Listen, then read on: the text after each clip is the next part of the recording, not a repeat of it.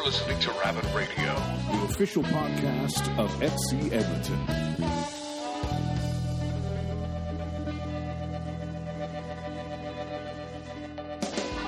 All right, everybody, it's uh, time for another edition of Rabbit Radio. This is edition 12. We've gotten to a dozen shows. What do you think, gentlemen? Well, and the fan base is just rocketing. well, it is. it's amazing. It's, it is rocketing. Is it starting to climb? Have I, you I think it's starting to grow. numbers? Uh, Yeah. I it's think too bad we're not live today, D Dub, because JP and I came dressed the part. Yeah, you look pretty You slick. look like you're on Sure. holidays. I've got, I've got a shirt on from training six years ago, That's- and it's uh, it's yeah, it's it's a rough shirt. Um, We are here live. uh, Well, I say live. We're recording the show, so we're here in the first round sports restaurant in downtown Edmonton. We're in their draft room. This is the glass room that you'll walk into in the downtown. Uh, restaurant. It's a great room, actually. It's uh, it's it's meant for people who have NFL, NHL, whatever type of draft you might have. Uh, you can have small meetings in here. There's a, a bunch of things you could do. And the wonderful waitresses like uh, Sarah is serving us today Yeah. uh, will serve you and give you uh, lovely food and beverages. Mm, it's a lovely thing. yes. Yeah. Uh, sorry, Very I'm, nice, I'm yes. slipping into uh, craziness here. Um, lots of things to get to in the show. We, we, we talked a little bit last week about uh, the CSA and whether or not they should change um, the man at the helm, and and of course, this week they have changed the man at the helm. I think it was the Um, next day. Yeah, I. I, Yeah, I I- think it I think you're absolutely right. Dre brought it up and really thought it was uh, it was time for a change. I was kind of indifferent, and uh, I can't remember. I think uh, we were both sort of not necessarily on a I fence think you about both it. said yeah, either way, you can Yeah. build off this guy. That's right. Yeah. Or if he's gone, I understand why he's gone. Yeah, exactly. Yeah, 50-50 on that. Exactly. Um, we're also going to talk about managers in the Premier League, uh, in particular after the first uh, you know games here that they've started in the in the Premier League, the first five games. The differences in managerial um, ways the teams are playing, Yep. uh, and how those you know you've got Pep, you've got. Uh, all these different guys that are involved here. Jose, yeah, Jurgen. yeah, and uh, Yep. and it's it's pretty interesting to see the different styles that are now in the uh, in the Premier League, and uh, I, I'm just curious to know, and, and I'm sure everyone's curious to know how that affects the rest of the world and the way other you know managers try to coach their teams. How does that affect managers here in North America? And, and teams in general, do youth coaches start looking at the way these premier teams are playing and um, think they should change things themselves for you know, for hopefully the betterment of their teams, Right. based on what they're seeing every Saturday morning. So let, us start with that. Let's start with the let's start with the EPL and, and the way things have gone so far and the way things are going. Um, so, what are your guys' thoughts on, on some of that? My, my thoughts in terms of the coaching is, but I'm a little biased because I do support Arsenal. We've had the same manager there for since what 1994. Since they since they were the Invincibles. That was a Yeah, long time ago. It was a long time ago, but he's been there, and he you can't you can't okay trophies. His cabinet's not overflowing with trophies, but he's consistently been in the top four last season, t- top two. Um, you know, uh, won the FA Cup a couple times. Uh, in that in the last couple of years, I mean, there's something there where you can say, okay, if you stick with this coach and this style for this amount of time, you're going to be up there all the time. But I think he needs to win, obviously. But I, my, my point is, all these first year coaches, that new coaches Yeah. in the EPL, Yeah. they, they are making a difference. But will they be here forever? Will they? Is the is the is the age of the coach staying at a club for A 20, period. 30 years gone? No, that's a that's a good point. Because Uh, the, think- the, the style is. is going to change every year then, because these guys will go to the next club who's going to pay him even more millions. I, I think you know what. I, I think there's got to be some kind of growth within a club. Uh, I, I mean, even with a guy like Wenger, he's, he's got to have some some differences from '94 to now in order to keep the team fresh, to Well, keep them. but you can't say that along. he hasn't because he's kept No, no, them at that I'm saying. level, right? That's so what I'm he's saying. obviously adapted to the modern player. Exactly, and that's that's all. I'm, that's the only point I'm trying to make is that all these guys, in order to have longevity, you've got to be able to grow with the game. Yeah. A- and, I- you know, you'd think if and it's it's funny because I don't know if Ferguson just got tired at Man U and, and was just okay. I'm I'm done. I've done enough football for as long as I can. I want to be more of a fan of it instead of be knee Is he, deep in yeah, the what in is the he work. doing? Is he retired completely, I or think does he, he, have a um, role with the club? He sounds He like- still has a role with the like a club. he has a role. and I just think he wants to enjoy his 90s. Yeah. So, well, I mean, it's true, but I mean, obviously, he's had to grow with the game as well, and do you know the interesting thing about? Uh, I mean, obviously, we're, we're talking about when you saw when you bring up Sir Alex Ferguson, you're talking about one of the best man managers that's ever that's ever managed a club side. yeah. But when they were when that team, you know, was at its was at absolute best, you know, when they had the the Scolzi and, and Ronaldo and Yeah. they had everybody. That group of players was actually, I mean, they, their on-field management came from another manager. And uh, as far as their tactical setup, as far as the, the identification of players like Ronaldo to come in, that came for uh, another a Portuguese manager actually and I've heard you that worked under this. him. Yeah, and I don't want to say his name because I always say it wrong, so I don't want the you know any of our Portuguese listeners to slaughter me. But oh, one of them. um, Cur- yeah, one of them. Hi, Serge. Yeah, hey, Serge. no, Serge doesn't listen to this. yeah. Um, so, but but you know? They had they had a, a modern man at, at the helm as far as the uh, the running of the training sessions, Yeah. uh, helping set up some of their tactical uh, play, and he was fairly modern. Uh, again, would have been big on tactical periodization, I'm sure, because that's really where that methodology stems from.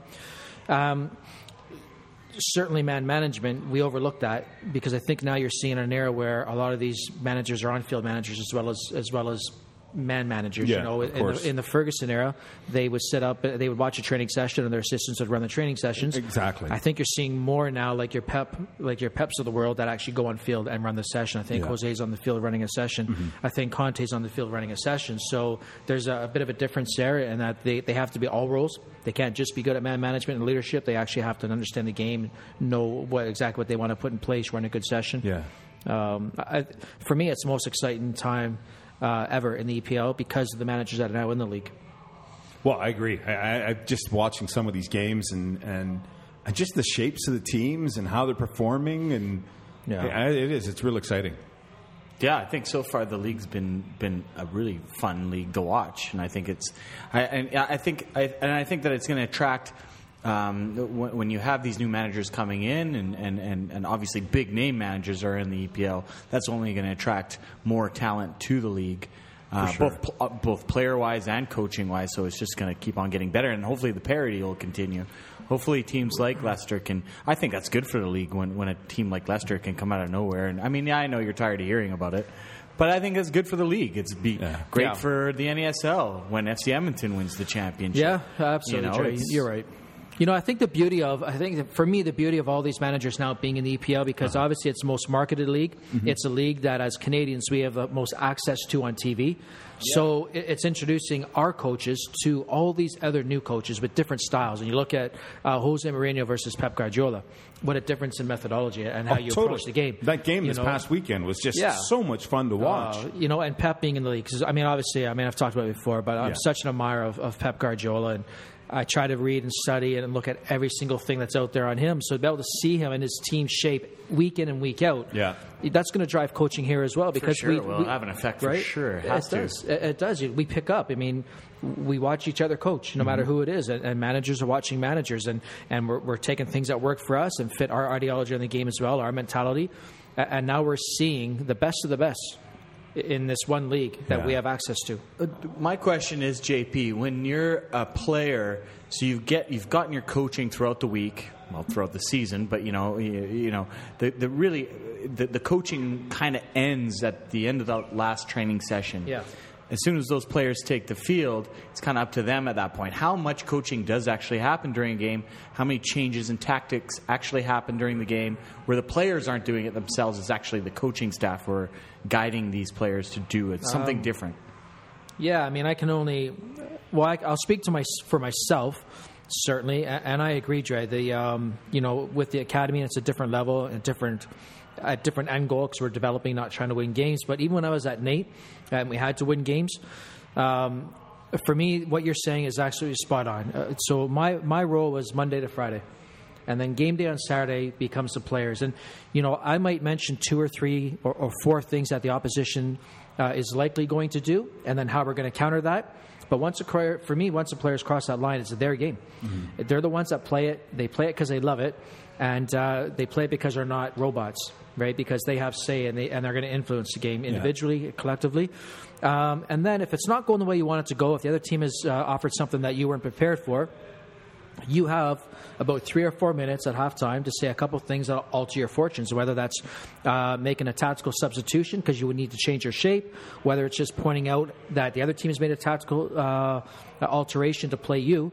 Um, that's I think that's the coach's time. I, I think that. Uh, the era of managers on the sideline yelling and screaming out instructions is long gone. And uh, for me, it's a good thing it's long gone. Yeah, I mean, you can still help to try and adjust what's going on on the Yeah. pitch, but yeah, it, it, I, I think even even myself, again, speaking for myself, when I was uh, coaching in BC, I mean, I was I was coaching in there. I guess it'd be the equivalent to the uh, Alberta Major League, Right. Uh, in BC, and and yeah, it was the same thing. You know, you, once once they cross that line, you, you really, you know, you you can hope and be more. I don't want to say cheerleader, but you can you can definitely let them know in uh, in no uncertain terms what you're looking for. Right. But it, it truly is up to them. There's, I, Yeah. it's almost. I don't want to say it's a tune-out type thing, but uh, I think players are so uh, mentally prepped for the game that they just want to focus on the game. That you know. That I don't think they hear much Wow. of what's being spouted out from sideline to sideline. So in, in a busy stadium, right, DW? I mean, at, at, Yeah. at that level, when you're playing in front of anywhere from well, whatever we see it in some of our games when you're playing in, at Indy in front Yeah, of ten thousand fans. 10,000. No one on our field is hearing the gaffer. Yeah, yeah. Bark instructions. They can't hear a word. Yeah. At the end of the day, And so I think that speaks volumes for the type of team that your club is building because I think that makes that that captain role so important. Yeah. And not only that, you also have, then have to build this team around him that's able able to listen to each other and work with each other as a unit. Right. That you can't have an individual who's saying something opposite to the team because that change happens from a player, from the mm-hmm. boss on the pitch, the captain, from an Albert Watson, and it goes throughout the players on the pitch. And if one of them isn't in tune with it, if one of them thinks, I'm not listening to this guy, I don't respect him, yeah.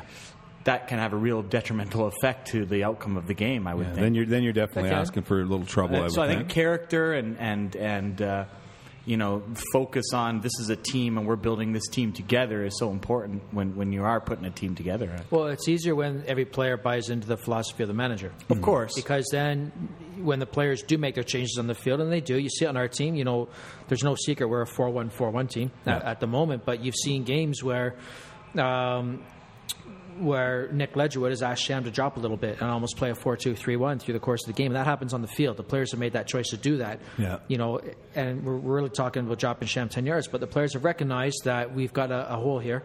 And the only way we're going to fix this is if Sham drops instead of instead of playing high, mm-hmm. and you'll see that in a game happen. Yeah. they'll often do that, and that doesn't come from the sideline. That comes from the players and a good senior pro like like Ledge or Albert Watson or some of these guys recognizing an issue and fixing it on the field. Yeah. And um, that mindset, the ability to do that, has to happen on the training ground. So the players have to have a, a buy-in for the initial principle. But when when that, when you're working together on the training ground so much, those things should happen seamlessly.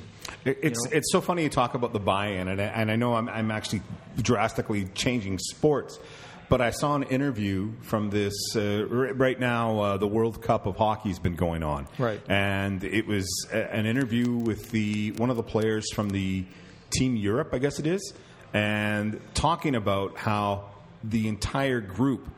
It's just a mishmash of players from you know Yeah. NHL from different European teams or from European uh, countries coming together.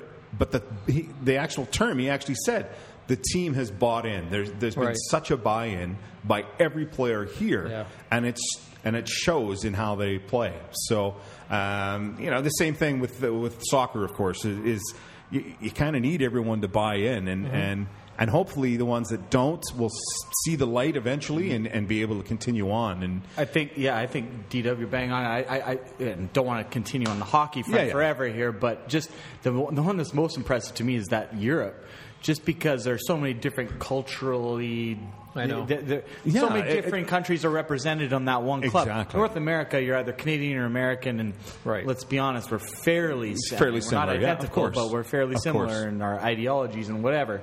Um, so uh, for me, Europe and the, what they're doing is amazing, and and, Yeah. and uh, I think that's that's in, in to bring it back to soccer. Yeah. I think at the EPL level, when you have all these different cultures.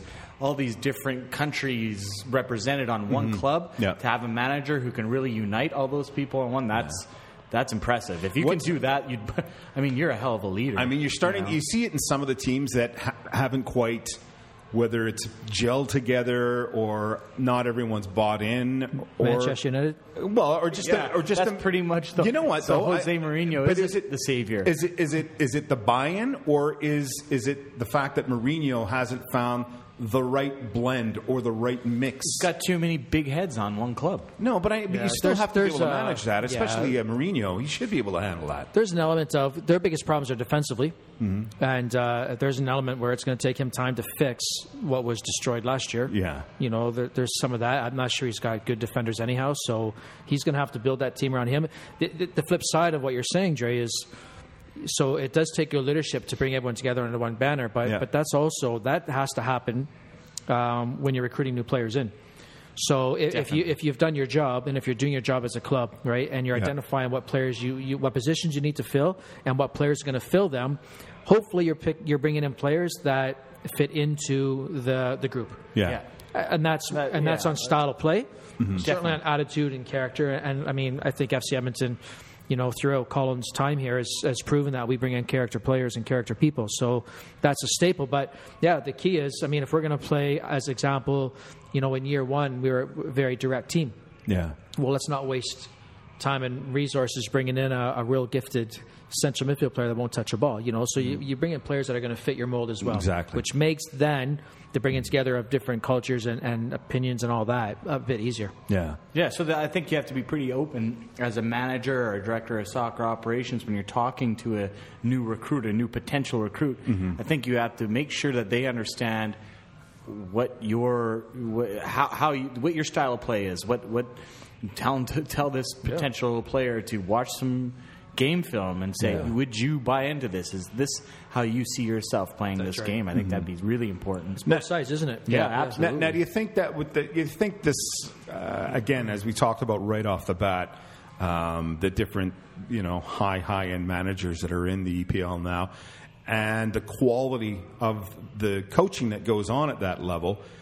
Do you think you'd actually see some of that filter down? Do you, do you think that filters down to uh, a youth level to some degree? I mean, obviously.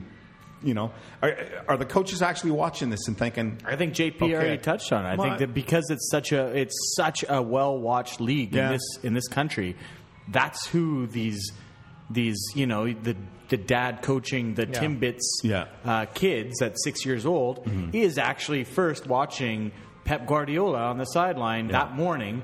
And then he's gonna. I mean, I'm exaggerating a little bit. Timbits I was, but I mean, Yeah. I mean, does do you think that actually filters down? Do you think it's funny? hope 'cause- so. Well, because I know there's some coaches, you know, uh, yourself uh, uh, as one of them, JP, who really studies and and watches uh, other coaches and, and and finds a fascination within the styles and and I'm just wondering how many other coaches out there are like that. I mean, there's obviously.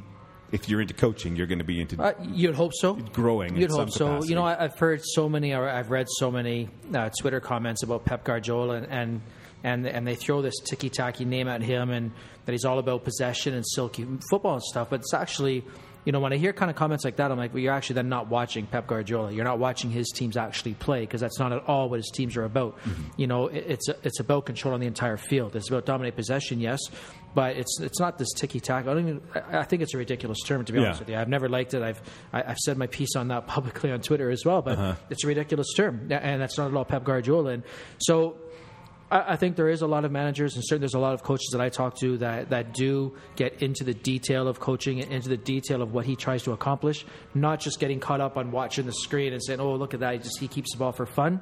yeah. and then we have this uh, conception of what he's about. So, Yeah.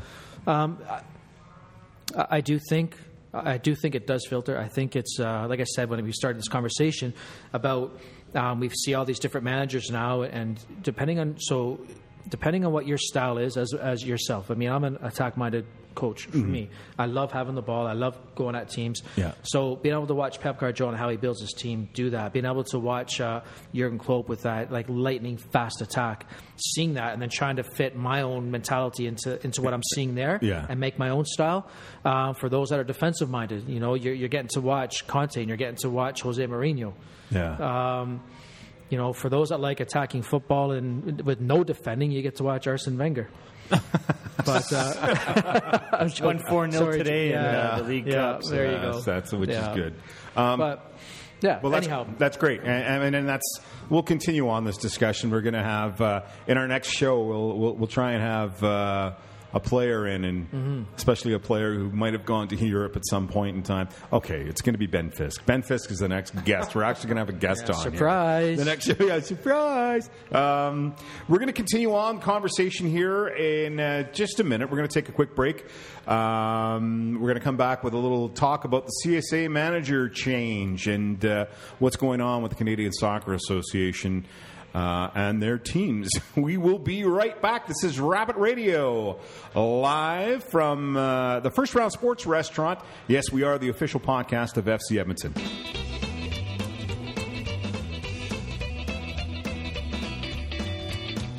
You're listening to Rabbit Radio. the official podcast of FC Edmonton.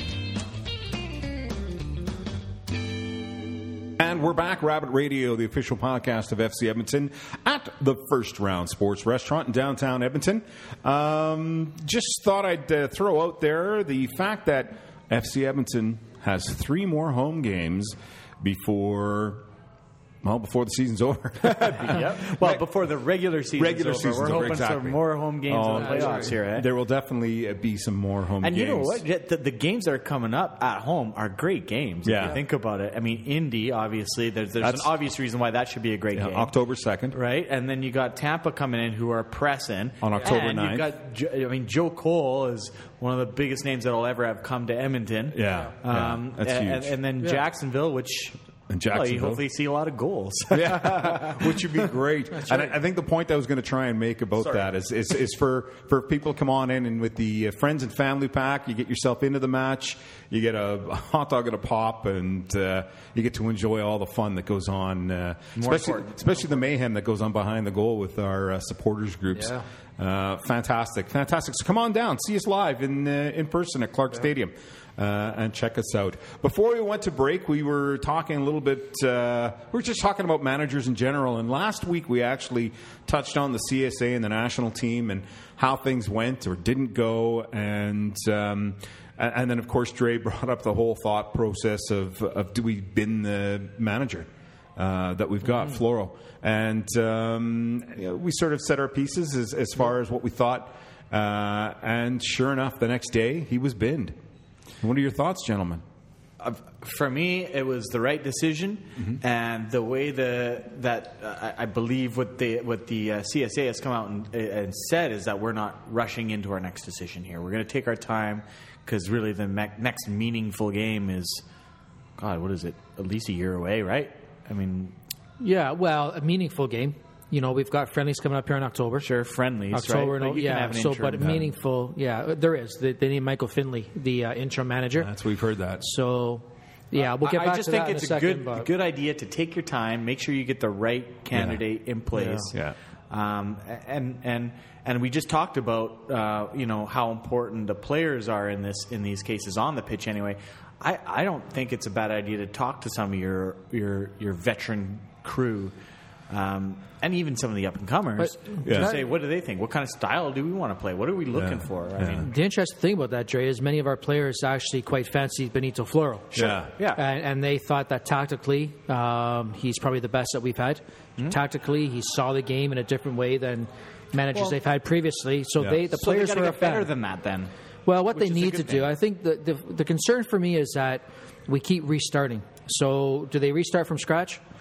Uh, again, because we've had different managers, different thought process. When does our player pool ever get to work with an ideology and ever work, get to work under a set of playing principles and a Two years foundation? in So, qualif- it takes forever to qualify for a World Cup. They get time with these new managers. really? They well, they're get- playing they get- minnows at first. I mean, Nah, those but- are your. but really, uh, they get they get uh, a, a seven day long camp here. It's 10 they get days a there. four day long camp here Well, where they okay, train that's, once. That's, so that's they the actually nature of the beast actually in international soccer. Yeah, but other countries have playing styles, and other countries are going to bring in people that match a playing style, and we keep bringing in new managers with their own styles. My point is, if they're going to keep bringing in managers, um, then they have to have number one identify what we're going to be like on the field. How are we going to play as a country? Because they haven't done that, and Benito Floro finally put a playing style into this team. Yeah.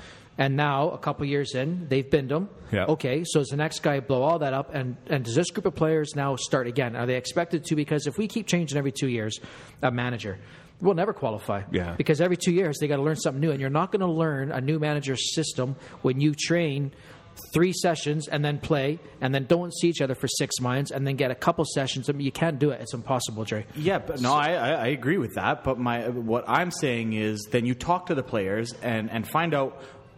Is this the style of play that works with you guys? Did you like that? And they're saying clearly yes. Some of them are anyway. Yeah. That they appreciated Benito Floro's uh, you know technical expertise. Uh, so find a manager like him, but better. You, Well, you that's what they need to do. Do you think they're actually going to do that, though? Do you think they'll actually take yes, the time to talk sh- to the I players? will. and- I think. Well, History I, hasn't shown that. History's No. not on our side and, on that. and that's and that's where I'm thinking, and that's where you're thinking. I think you have a different group of leaders in that in that camp right Oh, now maybe. than you have Maybe. in the past 20 years. Um, we know Nick Ledgerwood personally. We also know some of the other players in that team just based on playing against them. Uh, I'm not No, but the players are going to have like they might, but at the end of the day, Dre, the players are not going to have a say on the manager. No, no, I'm not saying they have a say on the manager. I'm saying this is the way we want to play. I'm not saying They won't that even- they, we yeah, want to pick but- this manager. I'm But saying that's the other thing. I think you're putting. I think you're you're giving that. That's not a decision that needs to go to the players. That's not a decision not for a decision. players. I'm saying talk to them, have But even your that- opinions, get even- gather information. But, but that's where Even I, I, that, Dre, I, I disagree with. I got to say that this has to be a decision of, of our of our association. Our association has to Ultimately, determine. of course. Yeah, I, I, but- but I, I, what, I think what Dre's trying to say, and but but I, I don't know if it's, it would happen, is that someone from the organization has a word with the players. Talk to some of the players.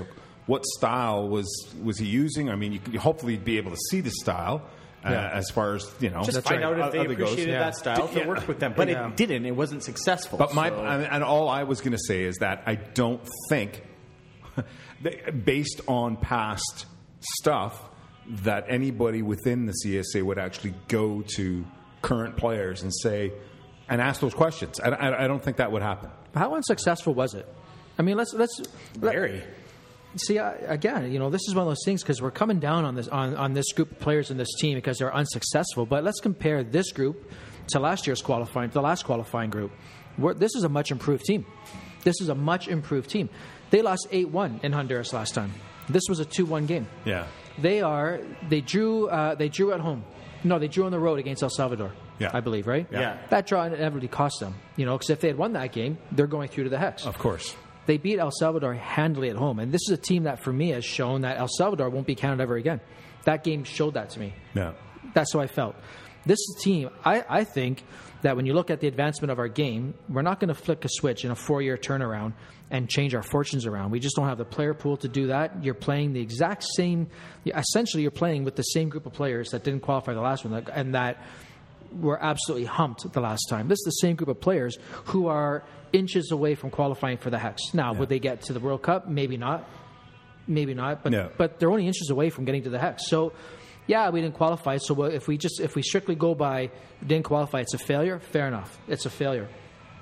But there was so much improvement in style of play, in results, and just in our competitiveness in games. Mm-hmm. 100% improvement. Yeah. We can argue player substitutions, and we can argue that's a dodgy sub or that's a dodgy Yeah. sub. Yeah. Fair enough. And we're going to argue that about any manager anywhere on the planet. Yeah. But at the end of the day, this group of players playing under that man, tactically, were a much better side than they were uh, the last qualifiers. Yeah. But I think you got to give players the credit there because they're the ones who. It, it doesn't change. They only had a week camp here and a week camp there with Benito. It's not going to be any different for any other manager. Same as him. He only had small little periods of time with these players. That's right. Over uh, however many year Right. span.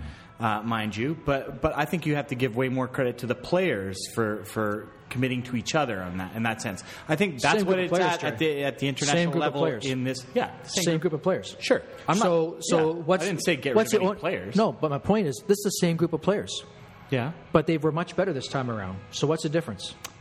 Well, their experience, Style of play. They've, they've and, got two and years, years system more of play, of experience. System of play. This is not. This is a good manager. He's done his job tactically with these players. Yeah. Their performance on the field was good. I watched the games. Tactically, you saw what he was trying to do. This is a good team. They tactically they were set up to do well. Mm-hmm. Again, we can all we can always argue uh, substitutions, and you know you need you need to score goals in your final game, and you and you make defensive subs over. You know, you leave Simeon Jackson on the bench as an example. Mm-hmm. Okay, and you and there are some players not on the roster that many of us thought should have been but on the you can't roster. just gloss over that. Those are huge. They are mistakes. They are, but our our tendency just to flick a switch all the time. Oh, it's not going right. Change this. Change that. Change that. At FC Edmonton, if this was another club, Colin myself wouldn't be here after our first two years of success. Mm-hmm. But ownership stuck with Colin, inevitably then you and me, D-Dub as well, being part Yeah. of the technical Yeah. staff, and look at the results this year. Because we've had time to build a system and put a system in place. Yeah. Canada never gives a manager time. I mean, you look at Jurgen Klinsmann, for example, in the States. There's a couple of times when the performances were terrible with the U.S., and, and he's was still at the helm. on, So- on shaky ground for sure. Oh, but I mean, I'm just thinking uh, time period, length of time as well. Like he's he's struggled for quite a bit of time, I would think. I just think that I mean, in at this at, at international, le- there are breaks. There are breaks, right? Now Canada has nothing to do for the next couple of years. If you're going to make a change, now absolutely is the time to do it. Fair enough. So I mean, mm-hmm. whether they're right or wrong for Yeah. firing the man, Yeah. now is the right time to do it. Well, if you're going to do it, you do it now. Yeah. I mean, the question is just going to be should they have done it? Because Yeah. a lot of our a lot of our most senior players have come out publicly and supported this man as saying that he should still have the job. Yeah. So I'm gonna I'll take the players' word for it. Well, we'll, we'll, Honestly. we'll see October 6th and uh, 11th. Those are the next uh, games Canada plays. Well, then on that note, so that's Brian Findlay um, stepping in as the interim manager, and there for me, if they're going to take their time uh, and getting a you know a new manager in, wherever that manager's going to come from, I'm glad they've gone with the Canadian. And I'm also glad they've gone with the Canadian that's actually been part of that system for two years because at least now you might get some carryover. Yeah. So whatever Yeah. tactically has been set up with that group of players, at least Michael Findlay's been involved in that, and Yeah. I think you'll get some carryover Yeah. into this group of players and, and to play. So yeah, you know, at the end of the day, they fired him. We move on. Hopefully, they bring someone in that shares the mentality that he was bringing into this group of players, Yeah. because then the process continues instead of having to start from right, uh, right from scratch. Right, from, right from square one again. that, yeah. Well, that makes sense. And on that note, we're going to take another short little break here, and when we come back, we will uh, maybe have a special guest in here. We'll have to see. We'll talk to you in a bit here. This is Rabbit Radio, the official podcast of FC Edmonton.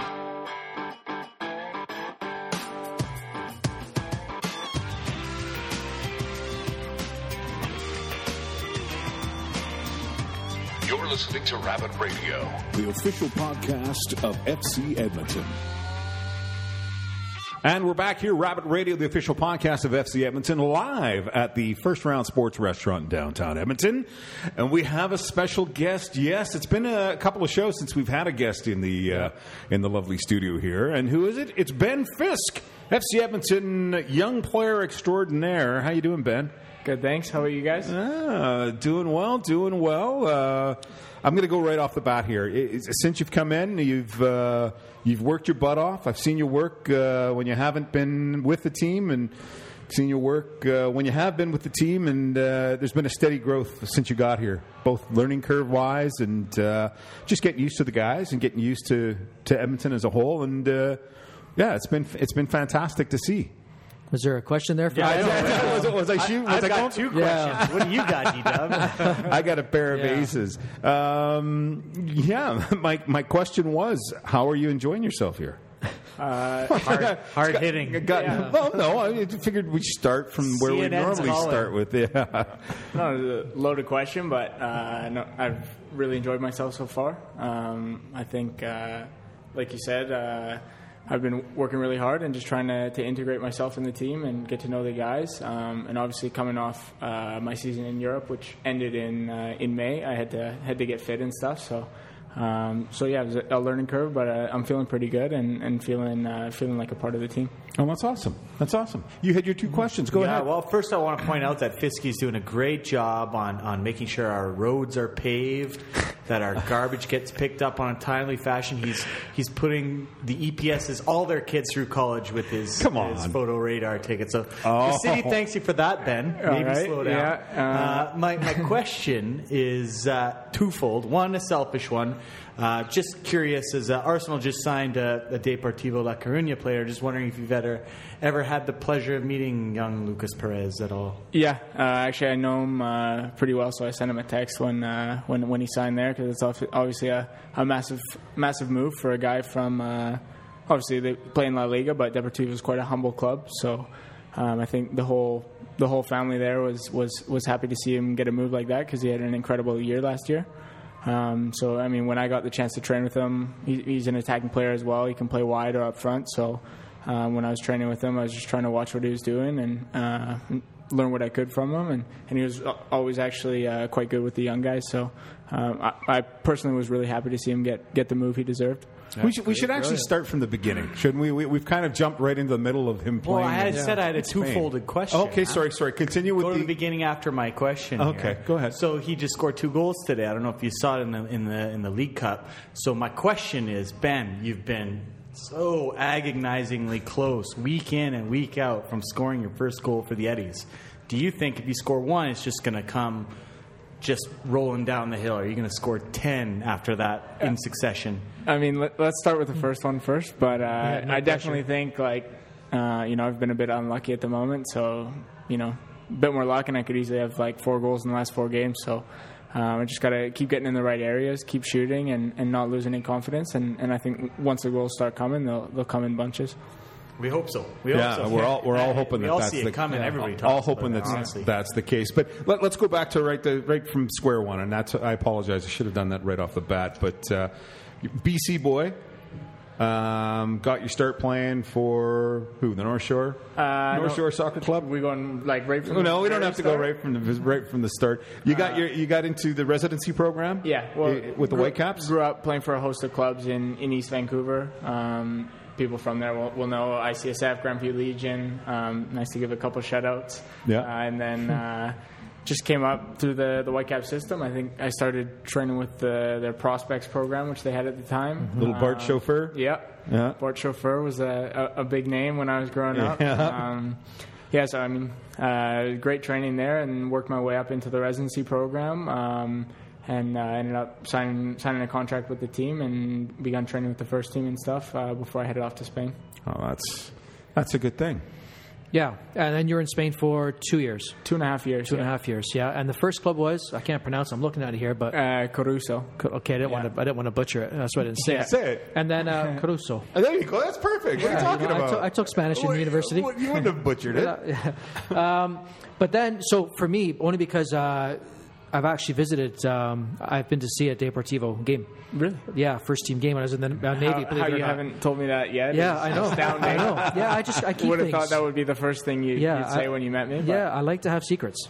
And um, so, yeah, when I was in the Navy, sailed, and we, we were in port, and they uh, the club sent our warship tickets to come watch. So did that. Was stadium was packed, brilliant to play. So it was right away when you know the conversation was about uh, signing you here.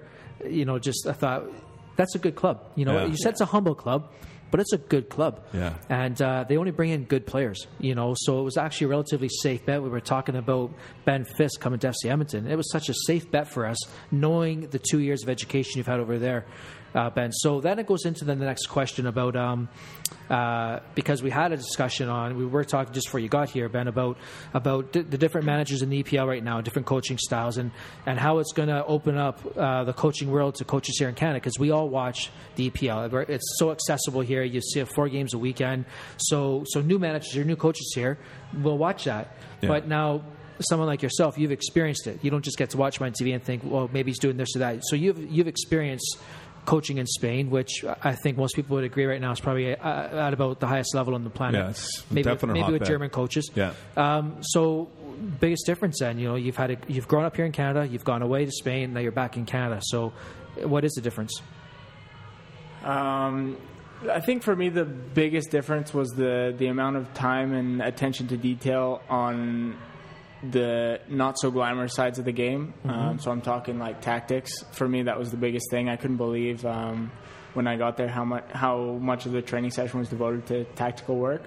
Um, so I mean, as a player, that's boring, but uh, you know, you, you see the fruits of their labor on the field. Like, you know, Spain arguably has been the most successful national team in for my generation at least. Right. Um, so you, you see that because you see that uh, you see how, how quickly they all press the ball uh, when they lose it, how quickly they win it back, and then obviously with the ball, they're they're second to none in the world in terms of how they keep possession and, and create opportunities. So. Um, I think a lot of people would watch that on the surface and think, oh, it's down to their incredible players, like you know the David Silvas, Iniestas, Sure. uh, which of course they play a big role in it. But um, every single guy on that pitch knows exactly where they need to be in every single situation, whether it be attack or defense. Um, they're all on the same page. They, they've done every like every every single thing you see them do. They've done a million times in training already. Right. Um, so yeah, I think uh, for me that was the biggest difference was the amount of work tactically, both offensively and defensively, uh, that we did in training. Nice. Very nice. Yeah, and I think that's the part that we often leave out because we're so focused here on technique, technique, technique all the time. And fitness. yeah, and fitness. Yeah, we're Canadian. We have to be Yeah, fit, of course. But um, yeah, uh, but uh, the tactical side of the game, because I've always, I've often said that when you have young players coming through, when I've been asked what do they need to work on, when other when other coaches here in Canada are saying, well, what do you work on with the academy? What do these kids need to be better? I'm like, tactics. Yeah. Technically, we've Game got awareness good and players. tactics. Yeah, we've got good players. I mean, at the end of the day, technically, yeah, you're going to look at your Spanish players, Brazilians, and they're going to be at the highest level. But you're not going to take a, a with all due respect, there, uh, you know, Jonesy or all these other British players we have, but you're not going to tell me a 14 year old British player is technically that much further ahead than a 14 year old Canadian player. You're working, you're doing a lot of the same things early. So what sets you apart? And I think it's that game awareness that we don't spend enough time on. Yeah, I agree. I agree. Um, Can I add something? Yeah, to that? for sure, man. Just uh, a good example of that is, um, you know, being with the academy and with, with the reserves at Deportivo. We obviously spend a lot of time at the at the training complex. They call it the Sports City. Um, So you know, you got the first team training there, but every day coming in, I would see the young guys training as well. So you watch, you know, a team of under eights or under tens training, and you see these kids like they they know the game. They're eight years old and they know exactly what they need to do. They're Mm-hmm. doing third man running, overlaps and stuff. So it's That's it's crazy. incredible. You know, totally different mentality. We were talking about that earlier on, Ben. We were saying, you know, oh, uh, uh, I'm wondering if, if you know, your your Saturday morning dad coach, he's coaching his six year olds in the Timbit soccer program. Do they kind of watch before they go to that training session? Do they watch Pep Guardiola on Yeah. on Saturday morning and then take some things in and then try and and do that in a training session here? And we joked about it. It's like, oh, come on, they're six years old. I mean, Yeah. whatever. But in Spain, you better know the game by eight, or else you're cut. or else you're asking for some trouble. But there must be there's a cultural influence there, you know, certainly Ben. I mean, I imagine that those kids from the time that they're watching TV are watching football. Yeah. Yeah. The, the, So- the other thing is, you know, how many sports are popular here in North America? You got That's right. hockey, mm-hmm. fo- American football, baseball. You know, not every kid is focused on one sport. Where there, it's Yeah. It's soccer and not much else. You know. Yeah. Um, so Well, you look at a ten year old, right? Yeah, yeah. Let's let's not go there. No, that's not. to be fair, the go there. basketball team's pretty good, yeah. but yeah, they are. Um, but yeah, it's if you have a whole culture focused around a sport, you you grow up knowing the game, and it's ingrained in their blood, pretty much. You know. So Yeah, no, that's fair. Uh, another question? sure. Have you got me? one? Yeah, I do have one actually. Um, so uh, you, you come through the Whitecaps program, you know, and then before it wasn't. I mean, they didn't exist all that much before you started. I mean, it had been around a while, but but certainly the growth of MLS academies in Canada is isn't a long thing. It's not been around a long time, and then now we have us, of course, in Ottawa. So. Uh, how important was it for you uh, as a young player to get yourself into a pro environment with the Whitecaps at a young age for your development? Would you have developed the same if you had played club soccer all the way through, or was that a key component to your early growth? I think for me personally, I think no matter what environment I was in, I, I was going to make sure that I that I gave myself a chance to Okay. to go somewhere with it. Um, you know, the, the amount of hours I spent just training on my, on my own, or I mean, I used to stick my mom in net and take shots on her. The, the poor lady. That's awesome. Yeah, So uh, you know, like I think it, it depends on the guys. Um, So you know, I, I think I would have found a way, but at the same time, I like, I can't say enough words to, to thank the Whitecaps organization for, for the training and, Yeah. and opportunities that they gave me. Okay. Um, you know, I, I remember going on, on trips to Spain, to to the Dallas Cup in, in the States and stuff. So if you're not in a in a top environment, uh, in a top club environment, I should say, uh, you're not going to get those same opportunities. So Now you you weren't involved when Thomas Niendorf was the head guy, or was it right at the tail I, I end of came that? in just as he was kind of on his way out. Okay. So I think the last trip he actually made with the residency was a trip to Spain. Yeah. Um, and I was still with the prospects at the time. Okay, but, because um, I know but there was there was a bit of a sorry, I didn't mean, there was a bit of a transition in the whole residency program Sure. at that time. Yeah. um, to be more of what it is now. So you got in on it. when Yes, I kind of came in right at that transition moment. Yeah. Um, So, like I said, we had that trip to Spain, which Mm-hmm. uh, I got called up to go on, and ended up being pretty good because I scored a couple of goals against Real Madrid. So There you go. Got to throw that in there, but. Uh, Why not? So Thomas Niendorf was the one who first brought me into the residency program. Yeah. Um, and then from there we had Craig Dalrymple, Richard Grootscholten, um, Bart Chauffeur was still involved Yeah. uh, a Right. bit. Um, so a lot, a lot of great coaches that, Yeah, for sure. that we had to, to help pave our way there. That's a good thing. We're, we're going to take a quick break here and uh, come back and talk a little bit more with Ben about his career, stuff that's coming up for him, uh, and all sorts of fun stuff with Ben. We'll be uh, right back here on Rabbit Radio, the official podcast of FC Edmonton. You're listening to Rabbit Radio. The official podcast of FC Edmonton. And we're back here, Rabbit Radio, the official podcast of FC Edmonton. And the uh, guest in with us today is Ben Fisk. Yes. Ben, how are you? Still doing well? Still doing well. Have you, have you feasted a bit here? I have good food. And uh, what did you have? I had the fish taco. Fish tacos. Fish tacos. Fish tacos. Has anybody ever had the salmon burger here? I think I'm going to do that one. I actually no. Did yeah, you, I you did. had yeah. it once. You yeah. said it was pretty yeah. good. Yeah, it was good. Yeah, but you went back to fish tacos, so that it says couldn't have been something. that good. Couldn't Yeah. have been that great. No, he they likes were the good. white They were fish. good. likes the white fish. They were good first round. They were good. They, they're always good. Um, so Ben, we were talking earlier about um, your days with. Uh, uh, your days in Spain, uh, of course, starting off with the the residency program at the Whitecaps, and why don't you tell us a little bit of the, about the story? You, you started telling us off air the, the story about uh, talking to Carl, uh, the head coach of the Whitecaps, and and just his thoughts about your career and what, you you know needed to do moving forward. Yeah, I mean, uh, I said it to you guys that he was a big influence on me. Uh, obviously, an excellent coach, but but a, a great guy as well. Um, so when when my contract ended with the Whitecaps, I had a good good talk with him, um, and he, he was quite honest with me, in saying that you know he, he rated me highly as a player, but he didn't see me getting the minutes uh, that that I deserved and, and needed for my development with the Whitecaps organization. So. Um, so he said that, in, in his opinion, what I needed was to to take my game somewhere else and and I experienced living away from home and, and playing for different managers and stuff. Kind of get get out of my comfort zone a little bit. Um, so I, I obviously really appreciated that that honesty and that that kind of push out the door was what I needed. I think because I, I definitely was very comfortable living at home in Vancouver and and stuff. So uh, that's when I headed to, to Spain. Awesome, awesome. And and the teams you ended up with in Spain, you obviously didn't start right away with Deportivo. You started off with. Uh, Well, I, I went on trial with Deportivo. Yeah. It actually was the, the first place I went. Um, I spent a month with them uh, and then a month training with uh, Villarreal. Um, and uh, Villarreal wa- wasn't interested. Deportivo was uh, was a little bit, um, but they said I was too too unknown. A young Canadian guy with not not much to his name. So um, so they said, you know, we'll watch you this year and, and see what happens. So uh, I was lucky enough that the the coach of Coruxo uh, saw a few of my training sessions and, and friendly matches uh, with Deportivo. Um, so they offered me a deal uh, that summer. It would have been the summer of 2014. So I uh, I spent uh, a year there with them, um, and then when that year finished, Deportivo came back and said, uh, you know, you've had a good season. Uh, we we like the kind of guy you are, the kind of player you are. Let, let's bring you in and and see how things go. So.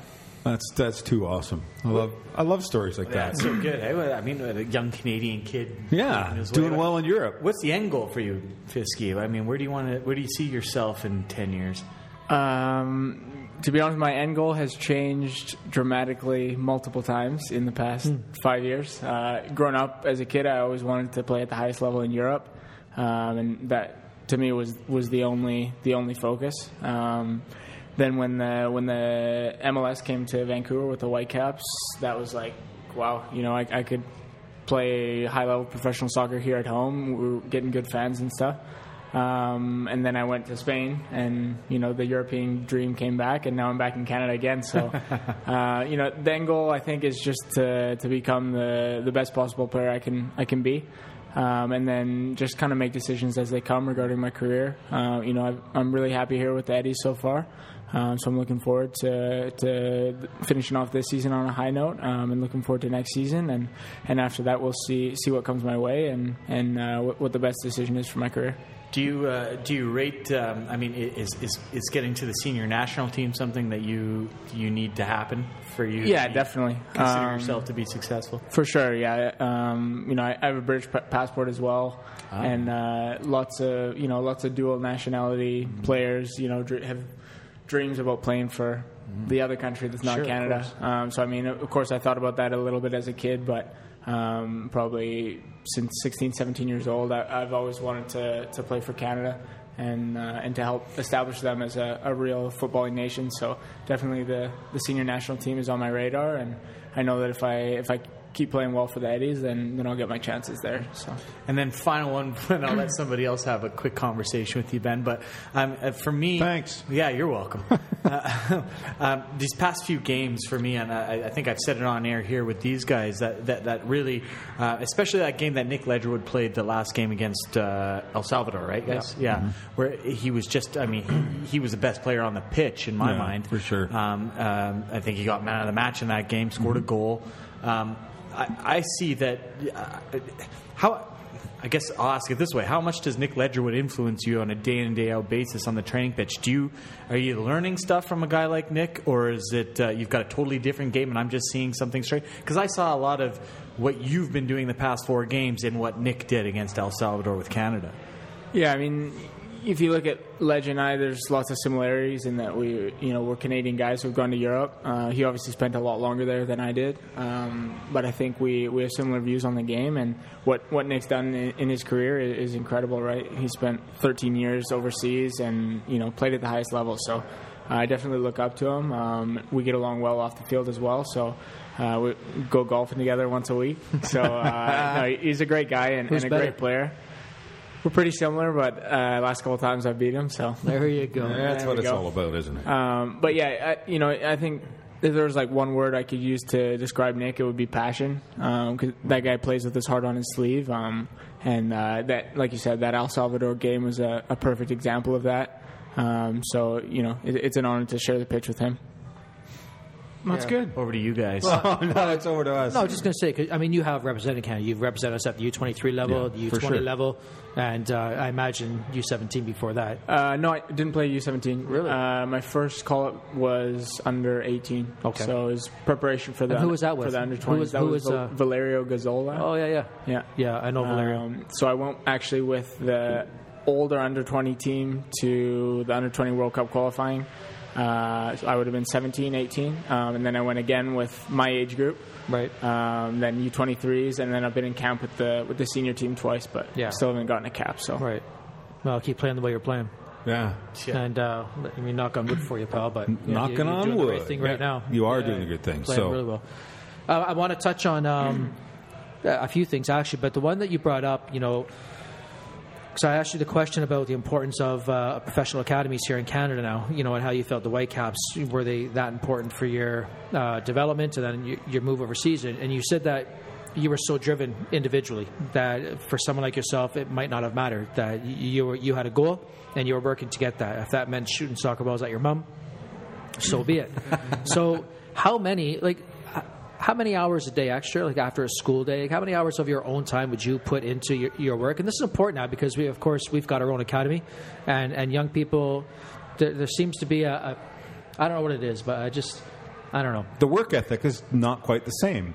I, i'm just not sure how many young kids are as driven. They, they want to be professional. Yeah. i wonder how many young soccer players are as driven as young hockey players. And i'm going to compare the two there because how many i mean i see so many young hockey players that are in the summertime playing street hockey always with a stick and a, and a tennis ball or in a tennis court with that. And i'm not sure how many young soccer players i see doing that you know on their own time. So how many hours a day would you or a week? It, it's a tough question to answer just because it, I wasn't thinking about it like that. I was just thinking about I, I, I want to go play. Um, But definitely, my belief on it is that like you become a great player by spending hours and hours and hours with the ball. Yeah. Uh, you, you- the ball's got to become your best friend. So, uh, you know, whether it was out playing with my buddies or out, like I said, taking shots at my mom, like Mm-hmm. uh, I, I was playing every day.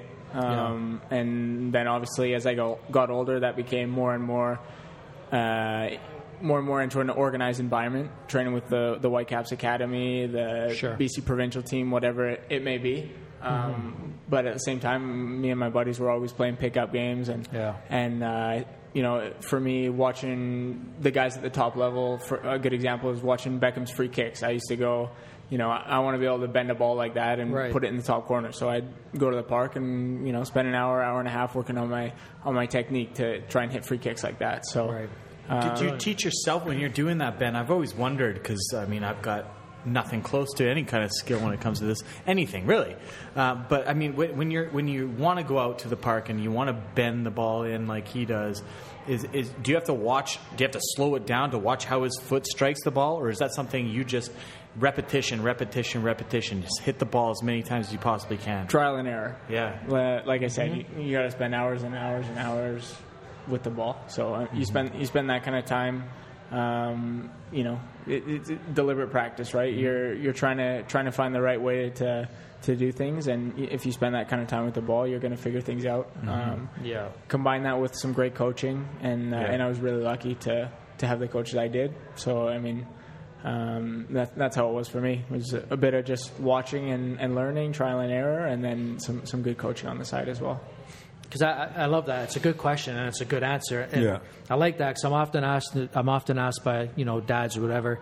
Listen, you know, how can I make? How can can you show my son the proper technique to, to strike a ball? Yeah, And I said, well, can you tell me what the proper technique to strike a ball is? Mm-hmm. yeah. Everyone strikes What it is? different. There isn't. Mm-hmm. I mean, at the end of the day, we spend so much time. Again, you're in the coaching manuals and the coaching courses, and you have to strike a ball this way and point your toe down and get over the ball, lock your ankle. Yeah. But watch Ronaldo and watch Messi and uh, watch them all strike a ball. Not one's the same. Not No. one has this ideal technique we talk about. So, mm-hmm. so I'm glad you've said that. It's trial and error on your own with the ball. Ball's your best. People, it, it's not a cliche. If that ball is your best friend, when you're young, you're going to find success. What what success means to somebody might be different from playing in Spain or a, a full ride scholarship or whatever. Yeah. But you'll find success For sure. Yeah. Now we usually we usually have a question or two from Jeff. I don't know if you had a chance to really think of anything uh, in regards to uh, Mi- I- Mr. Fisk here, but uh, I don't know. I need to clarify. So Yeah. you're a United supporter? I am. Yeah, you are. And uh, I, you know, I always feel guilty whenever we have a Man United fan on here because they've got such high hopes. And you know, this year Jose Mourinho's come in and. Um, Can I just interrupt right there? you probably should, This Ben, is a yes. lot. This is a lot coming from a Liverpool fan. When, when, when's the last title you guys won? Wow, but- there was no question yet. I, I don't know. You're, you're you're getting upset for no reason there, Brad. Because I was actually going to just jump over and, and change my tone a little bit and, and stick up. I, I was going to say give Jose Mourinho time. Yeah, Of course you were. um, Yeah, no. So that's where it was headed. But I mean, since you've thrown that out there, and, you know, if you want to, uh, Let me grip this microphone a little tighter. exactly. No, but no, no. Serious question, though. Serious question. I mean, um, it, it's hard to predict the future. But how do you think you're going to feel at the end of this year, uh, knowing that you're going into your second straight year without European football? In my opinion, that's not going to happen. So let's, let's leave it at that. I think Jose Mourinho's proven everywhere he's gone that he, he knows how to win. Um, so you know, there's lots of Man United supporters talk about whether he has the right style um, for for what Man United's used to seeing. Right. Uh, I think that is doesn't really matter if he brings results. I think everyone will will focus on the results and uh, Right. Just like the new Canadian coach, whoever they bring So, in. yeah. So then, what what is it about Man United fans that you're able to forget Jose Mourinho's record last year when he got binned? That's fine. Good follow up. Good follow up. He's won everywhere else he's been. He's won at Chelsea before. Uh, You Yeah. know, when's, when's the last time you won the Premier Okay, League? Jeff? legit. Um, no, I always just talk about European championships. Uh, whenever we talk history, I I just bring up European titles. do you want? Yeah. Do you want me to save you from this? Did you need saving? This is all right. I'm, I'm, I'm enjoying this. But here's a this is this is a, a kind of legit question though. Um, Kinda. on Man United. But um, how do you feel? This is legit, actually. How do you feel about? I mean, obviously, you have so much talent. I mean, I would love Pogba to be on Liverpool. You know, he's he's not had the start everyone is anticipating, but he's young I'd and it's a new he- environment. He's, he's a bit too big for Liverpool, but Maybe we can't afford him. I'll give you that. we can't afford him. Um, we win. We just win on on team play. But um, uh, Fellaini as your number six. Thoughts? Uh, I have mixed emotions towards Fellaini. Uh, on the one hand, I actually do rate him as a player. I think uh, when he's played in the right role, which for me is as a six, winning balls uh, and playing simple, I think he can be very effective. Right. Um, at the same time, I think you know he showed his effectiveness for a club like Everton. I think at a, a club as big as Man United, you need someone with just a bit more quality in there. Right. Um, so I'm, time will tell. We'll see if see if Mourinho sticks with them, but um, that's that's my opinion. Okay, and then last one, Wayne Rooney. Does he deserve to be a starter? I think it's pretty hard to take a guy with with that much behind his name out of the team. Um, and on his day, he can be the best player in the park. I think uh, obviously he, he hasn't been at, at his best for a while, but um, I'm I'm hopeful and and uh, I, I think he'll he'll find his form again. So I, I wouldn't take him out. You keep him in. Yeah. Okay. Interesting. Yeah. Mr. Fisk, thank you very kindly for being a guest here today. Thank you for having me, guys. I love having you here, but we'll have you da- back definitely. Um, and you know, when we come back, we'll have uh, our North American roundup uh, for the. Ep- what am I talking about? I don't know. You guys want to help me out Yeah, here? just you can cut North. American, and I've had nothing to drink this uh, episode. No, we, There's we- probably our- just as much alcohol in that Coke than there is Yeah, in the maybe- Radler maybe. you usually get. Right? Maybe. We're coming back with our NASL roundup. This is Rabbit Radio, the official podcast of FC Edmonton. We'll be right back.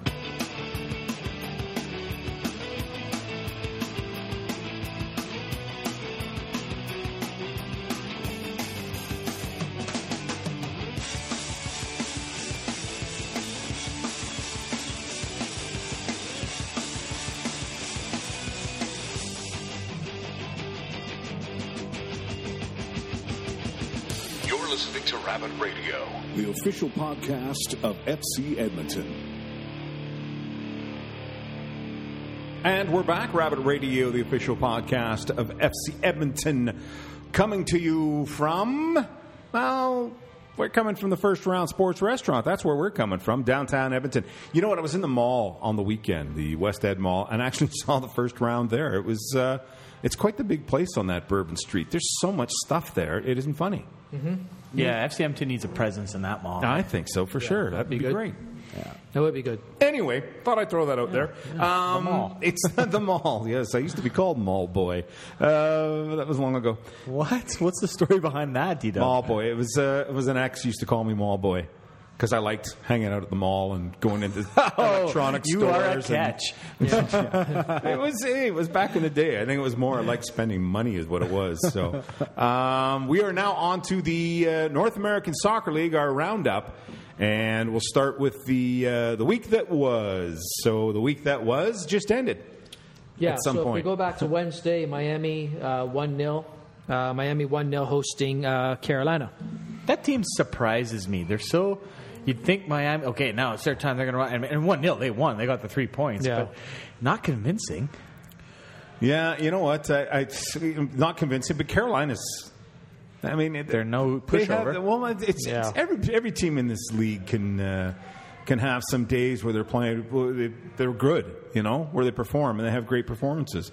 Um, I'm not sure how uh, how balanced it was. I mean, it, you know, if, if if you go to their stats pages and and see what happens, uh, you know, uh, Yeah, uh, seemed Other like a pretty goal, even it was game. a fairly balanced game. Exactly. Yeah, they were actually outpossessed by uh, Carolina, so that's interesting. Wow, that is interesting. In a possession-based team Yeah. that Miami now has, Yeah. they were outpossessed at home. Yeah, it surprises sure. me. They, they, Yeah. They're a surprise for me. I mean, and again, we're we're flogging uh, a, a three point performance, but Yeah, Yeah. yeah. And, and I guess we shouldn't. Uh, next up was us. We played Rayo. Yeah, Got a draw. got a draw. Are you happy with that? Uh, no, no, of course Neither am not. I. I thought No. we should have won that game. I game. think so too. Yeah. I thought I we think deserved so. to win the game. yeah, I, I thought so. I thought we were the better side, and That was the one with the uh, strange offside call, wasn't it? Against Tomi there. Tomi ended Yeah, up I think scoring that- it, I but- think but it was. I think that was it. and um, I think we were all on the same page at it was probably not offside. Yeah, I mean he was behind the ball. I think Yeah. it was the was what the video I, showed. I- I- totally, it was onside. It, Yeah. it has to be. The only thing offside on the play was the uh, ref's decision. Exactly, exactly. And that would have been a game. Well, would have been The game winner. 1-0 game. It would have been the game winner. Well, you go back to this one, and, and again, you know what? Refs have uh, such a difficult job. I think it, it. I think it is a tough sport to to ref because if you know everything is a split second. When a penetrating pass comes from 30 yards back, the, the linesman's supposed to be on the line with the last player. Never is. Ball- But I know, but I, I just think so. It's I'm going to give him a little bit of uh, leeway Yeah. for human error because at the end of the day, There's okay. There's Human for error. sure human error in there, but when the whole stadium can see it, and the linesman's job is to watch that I know. line, and they miss that, yeah, I can't. I can't give him a free pass on that one. I don't think Gaffer did, but but uh, Well, and it's funny No. because the guy who was in the middle of the park for that game may be a guest here soon, and I'm Uh, sure uh, I'm sure someone will have a, a question or two for him over uh, decision making. Mr. Gantar a couple questions. yeah. Yeah. And that wasn't his call. It was obviously the, No, of the, course. the linesman's Yeah. call. Of course, but, not. yeah, yeah. Um, yeah, yeah, tough one either way. Yeah. Um, but it's, uh, it's it's certainly a lost uh, two points. Yeah. you know, because that um, we're five back right now with the game in hand on the Cosmos for the fall title. Yeah. and uh, that puts us three back. Yeah. You know, obviously the goal differential will need them to drop more than one game. Yeah, of but, course. Uh, yeah, we can't be level on points because the goal differential is too great. Anyhow, and that leads into the weekend. Yeah. How And different is that? Like a different feeling for the same score line, hey? I know, I know, Yeah, that, and, and that- different. and Yeah. that, of course, is our our match yesterday, or not yesterday, but our match on the weekend against New York. Uh, Also ended up in a draw 0-0, but oh my God, what a game! It was Yeah. so fun to watch. Yeah. It yeah, was- it was- very entertaining. We created chances. We wanted to defend. We third game in six nights. Yeah, that's a Uh, lot we knew it'd be difficult for sure, and the players. I mean, full credit because they uh, they held their line. New York created some chances, but so did we on Yeah, the yeah. counter. So great result. Matt VanOekel again. You know, well deserved player of the week. Yeah. You know, there is a, speaking on that. You know, the NASL, and uh, I really hope they listen to this because they had this sing out for the league MVP. You know, um, candidates for league MVP, and at the very bottom they put outside chance Matt VanOekel. What? So if we if we understand what most valuable player to his team means, to have him as an outside chance is an that's embarrassment. ridiculous. That is an embarrassment. So I don't know if someone had their three year old child point at a bunch of names, and that's how they came up with their list. but clearly, this then is not an outside chance. No, of course thirteen shutouts, one more from the league record. I, I was He's kept having this conversation every with single somebody game the other day. Yeah. He should be the league. He MVP. is the league MVP I because would you look agree. at yeah. there's some good players. Ramirez has a lot of goals on a team that's in fourth place. Uh, and other players are doing their thing on teams that are fifth and sixth. Matt VanOekel has this team in second place. Yeah. Yeah. And to be, you know, I knock on wood that it continues to success, but uh, to be given an outside chances, that's, uh, that's a that's a- shocking. that's a ridiculous statement as far as I'm actually a concerned. I'm annoyed by that. Well, and we'll move on to the next match, which was Indy 11 and Miami FC. And this was good for us because Indy ended up winning that one 2 to 1. yeah. And Yeah, uh, I didn't pick. I, I thought Miami would, would beat uh, we both picked that. I think someone else picked Indy, didn't he? I think I picked a draw on that one. Oh, okay. Yeah, I picked a draw, so I was the closest. Well, speaking of uh, speaking of which, who who won? I know. I guess we should finish the list here. Let's go on. Uh, I won. Puerto Rico, Jacksonville. Uh, that was a draw, three three. Uh, I Called it. Yeah, I, I didn't call that one. I, I figured uh, I figured Puerto Rico would have won that one by at least one. Yeah. Uh, uh, indifferent, But about they those did two not. Teams. Yeah. Uh, next up, Tampa Bay one 0 over Carolina. Carolina is that's they- another one nil loss. They make you work for it. It Yeah. seems like, doesn't it? Uh, Definitely, and that's uh, and that's what we can expect this coming weekend when Yeah. we, we go right. down there. Yep. Uh, the final game of the week that was a surprise for me, uh, and I know you you should have called it. You you went with Mini, Yeah. Jeff, and and and you but you would your heart was in the Ottawa spot. I know, I know. Ottawa ended up winning the game three to two. Yeah. and uh, you feel for Mini because what's going on there? Yeah, I don't. I think it's great. Honestly, I, I, I, like Manny a lot. You know, obviously running their running their team from uh, behind the scenes now, and, and certainly their manager Carl's a great guy, and, and I want I wish the best for him. And Yeah. Now he's under a bit of pressure because there's already rumors starting about who's going to be their next coach in the MLS. So a bit of pressure for the wee man, but you know, at the end of the day, they've got a massive budget. Um, they're, they're leaving. All these good stories are going to the MLS. They're leaving our league. Yeah. You know, okay. I mean, wouldn't it be great to see a team that's leaving our league to go to the MLS and not be one of the top teams in our league? What's that say about our league? Wow. You know, That's- so I look at it that way, and Yeah. so be it. You know, sorry if you're listening, wee man, but And the uh, the last game of the weekend was a one one draw between Rayo and uh, Fort Lauderdale. Mm-hmm. Um, again, kind of indifferent. I, I don't know. Fort Lauderdale. You, they're on a seven-game unbeaten streak right now. Fort Lauderdale. Really? Yeah, they've turned the corner. They're they're doing some good things at the moment. So we'll have them in a few weeks' time, and maybe three weeks. I think Yeah. on that next uh, second last But it's a road home trip. It's like right? October 14th Oh, no. something. Oh, we're on the road. it's on the road Uh, for We're at Fort Oh, Lauderdale okay. in Minnesota, so it's another uh, midweek jobby, I think. yeah. Yeah, so that'll be tough. I mean, that that's a team that's flying. They uh, they're right there in fifth, tied in, in fifth. There's there's three teams on 32 points, or one of them. Yeah. And all those teams have a game in hand on Minnesota, who's fourth. Wow. And uh, so they can all close the gap to, I believe, two points to Minnesota if they all win their game in hand. So wow. it's tight. That's awesome. Yeah. Um, and now we go on to the week that will be. So coming up, there's a match. Uh, I think there's a match tomorrow, Wednesday. Is there not? No. No, No, it's what am I seeing? Oh, it's a Friday night game. Yeah. Friday night game. So we've got Miami, Puerto Rico. Yeah. I'm going to have to say Puerto Rico We're or doing Miami our on that picks one. right now. I'm not Well, we even have to. scared. My And yes, Dre did win uh, last week again with uh, a, four, a record of four and four. four and four. It's a mighty, Yeah. mighty record. How bad is that? You know, It's a tough I league. know. You know, it is a tough league. I- I- every- there's so much parity within the Yeah. league that it's that is a tough one. Yeah. Who's picking first, boys? I'll pick first then. And what are we, um, which game are we picking? Puerto Mi- Rico, Miami, Puerto Rico, Miami's hosting. and I will pick Miami. B Dub picks Miami. Miami. Jeff picks Miami. I don't know why you guys don't for, go for draws here. It's Go a draw. ahead. It's clearly a draw. These two teams is clearly a draw. All right. If there were to be a draw in the league, I can't wait till one of us wins, and the gloating shall be huge. Uh, next up, Fort Lauderdale, Tampa Bay Rowdies. That, for me, could be a draw. In fact, I'll say a draw on that one. Yeah, that would, if I was going to pick a draw this weekend, that would be the one, but I won't. I'm going to go with Fort Lauderdale. Okay. And uh, just so that we're all different on that one, I'm going to take Tampa to really All right. upset the apple cart. I like the way you said that. Tampa. Tampa. I'm going to do the wash Yes. in Tampa. Next on the list, we've got the Jacksonville Armada FC versus Rayo OKC. I'm, uh, oh man, that's a bit of a smelly one, but I'm going to go for Rayo on that one. That's another one that's a possible draw, but I'll, I'll say Rayo. I'll give Rayo the benefit of the doubt. Yeah, I'm going to go, um, I'm going to go Rayo.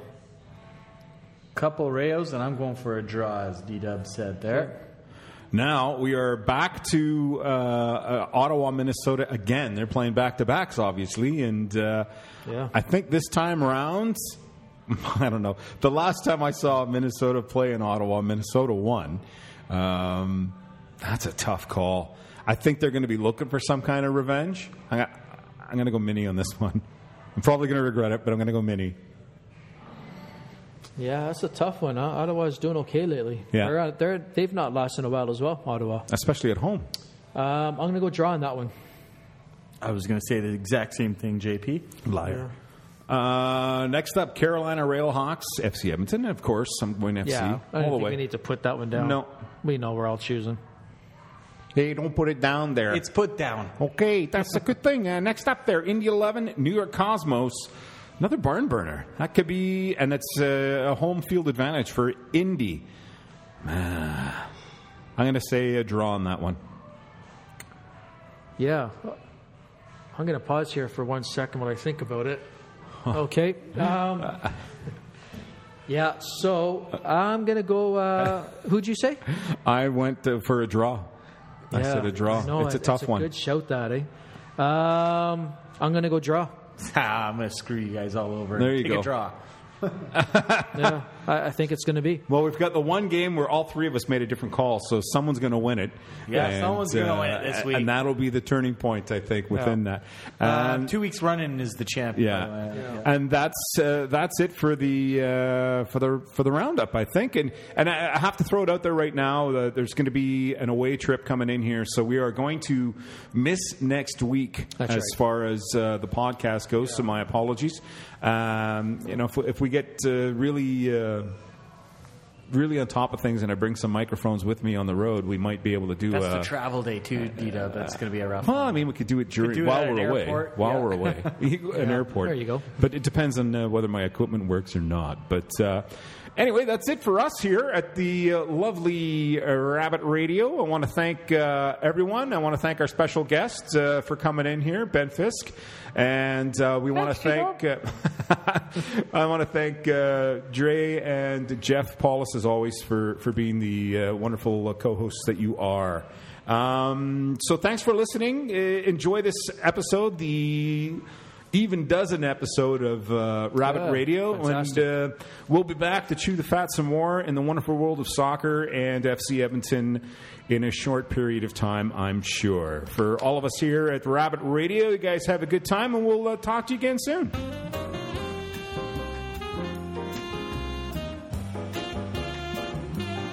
You're listening to Rabbit Radio.